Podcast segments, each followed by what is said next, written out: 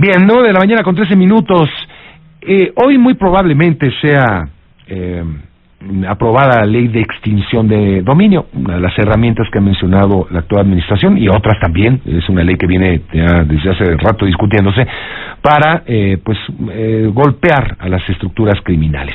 Está con nosotros el doctor Marco Fernández, profesor de la Escuela de Gobierno del Tecnológico de Monterrey, investigador también de México Evalúa. Marco, qué gusto saludarte, buen día.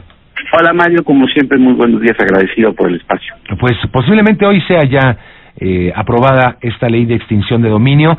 Eh, pues, ¿Ayudará esto a combatir el crimen organizado? Mira, eh, lo que se aprobará hoy es, eh, en términos generales, eh, pues se tiene que ver con muchas expectativas porque se aumenta el, el número de delitos que son sujetos a la posibilidad de extinción de dominio. Esta figura existe en el régimen jurídico mexicano desde hace 10 años, desde el 2008 para ser exactos. Y entonces solo era justo para el crimen organizado, ¿no? Para delitos, por ejemplo, eh, contra la salud, este, la parte de extorsión, secuestro, ¿no? Eh, pero ahora se aumenta, por un lado, la parte de los delitos eh, eh, de corrupción, los hechos de corrupción, por ejemplo, los delitos cometidos por servidores públicos, eh, la parte también muy importante a la luz de lo del huachicol, de delitos en materia de hidrocarburos eh, y petrolíferos. Y entonces, en ese sentido, cuando uno observa en el mundo esta figura, cómo ha operado, por ejemplo, en el caso de Colombia, en el caso de Estados Unidos, de la Gran Bretaña, sí se observa que es un instrumento muy importante contra la delincuencia organizada y también contra las redes de corrupción.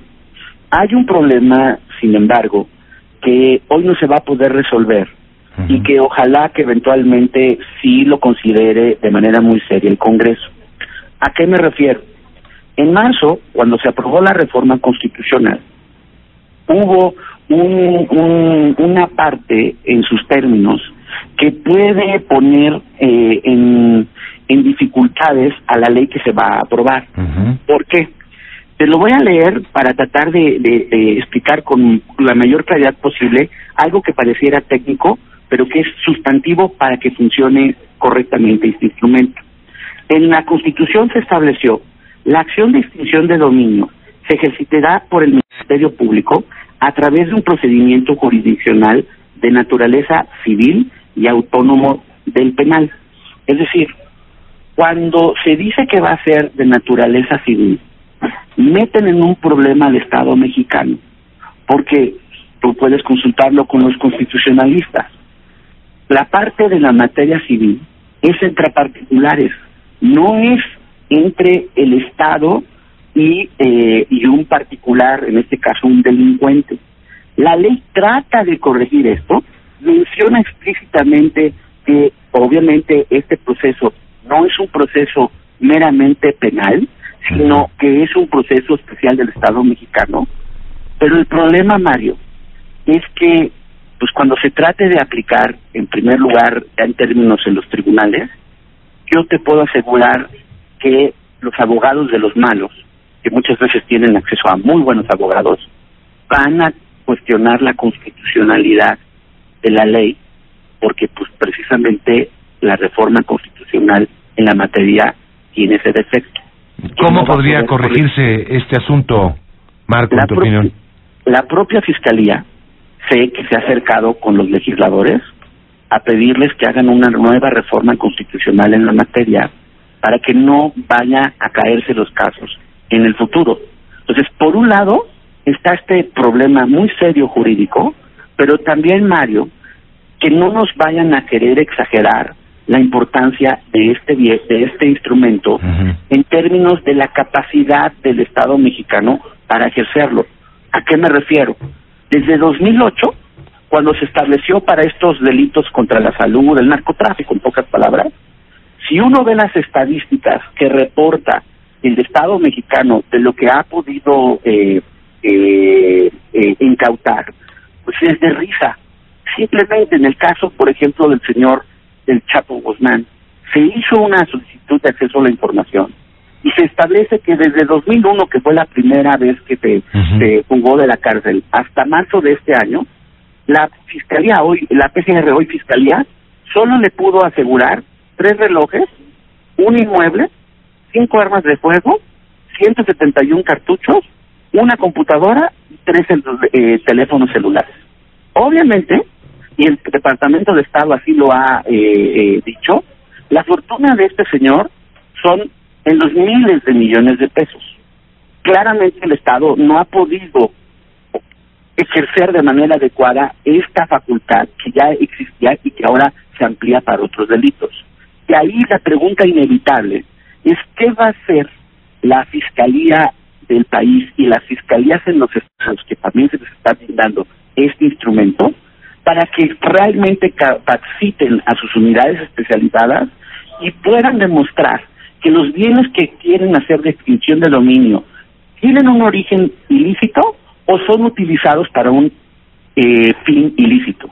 Y esa parte, técnicamente, no es fácil y claramente los hechos nos demuestran que el, caso de las fiscalías mexicanas pues no han estado muy capacitadas para hacerlo correctamente.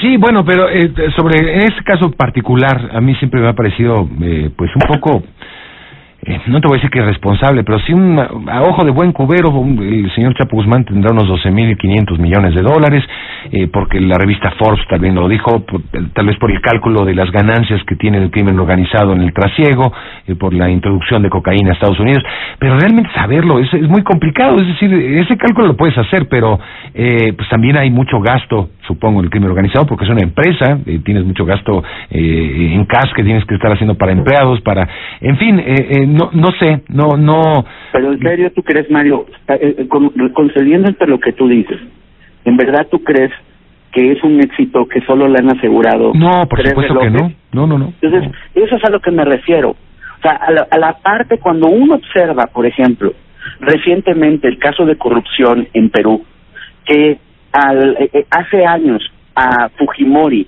le incautaron más de 150 millones de dólares en propiedades, que están haciendo procesos similares para nosotros expresidentes, y volteas a ver el caso mexicano, vamos a ver en qué, por ejemplo, termina toda la investigación de los Oya, y si como parte de la investigación el Estado mexicano de una vez por todas es capaz de incautarle a todos los bienes que tienen, insisto, un origen ilícito o que se usan para cometer un delito. Sí, es un reto enorme que tienen las autoridades mexicanas, sin duda, sin duda. Y lo estamos viendo creo que en tiempo real con el tema de Lozoya. Emilio Lozoya, la de, las defensas, los vacíos legales. Como bien dices, tienen extraordinarios abogados, ¿no? Tienen extraordinarios abogados y, insisto, aquí hay dos problemas. Históricamente, eh, la, las fiscalías han sido técnicamente débiles para sostener estas investigaciones y ganar en tribunales estos casos, pero además ahora viene una complicación muy seria que la propia Fiscalía ya está consciente en términos eh, constitucionales y por eso se ha acercado con los legisladores para tratar de que enmienden el defecto de lo que aprobaron en marzo y que ahora tratan de corregir vía la ley que se va a aprobar muy probablemente en unas horas, pero que, insisto, el gran problema de esa vía es que si cuando se trate la autoridad de aplicarla en tribunal y se enfrenten a los jueces, a los eh, abogados de estas personas que contratan generalmente gente muy capaz en la materia, es muy probable que pierdan los casos o que les van a cuestionar la constitucionalidad de la ley. Pues Marco, ojalá, ojalá se repare ese, ese asunto que se ve complicado, ¿no? Porque requeriría volver otra vez a, hacer una reforma constitucional. Es que justo, o sea, yo sé que es una, una cuestión eh, políticamente muy sensible y compleja, pero si vamos a ser responsables y realmente anunciar, como lo, lo escuchas en los spots de parte del Senado, sobre todo, de que no aprobamos la este la figura de extinción de dominio ahora para la parte eh, de delitos de corrupción y demás pues si no corrigen esto solo van a hacer promesas y vamos a seguir teniendo los resultados pues muy deficientes en esta materia y ojo este instrumento sí tendría que ser sumamente importante en esta lucha como lo sí, sí lo es en otros casos que enfrentan problemas similares como el de Colombia. Marco Fernández, gracias por estar con nosotros como siempre. Gracias por el espacio, como siempre, muy buen día. Igual que tengas muy buen día, Marco Fernández, profesor de la Escuela de Gobierno del Tecnológico de Monterrey, investigador de México Evalúa sobre la ley de extensión de dominio que muy posiblemente hoy pasará sin cambios ya. Bueno, eh, vamos con el resumen de la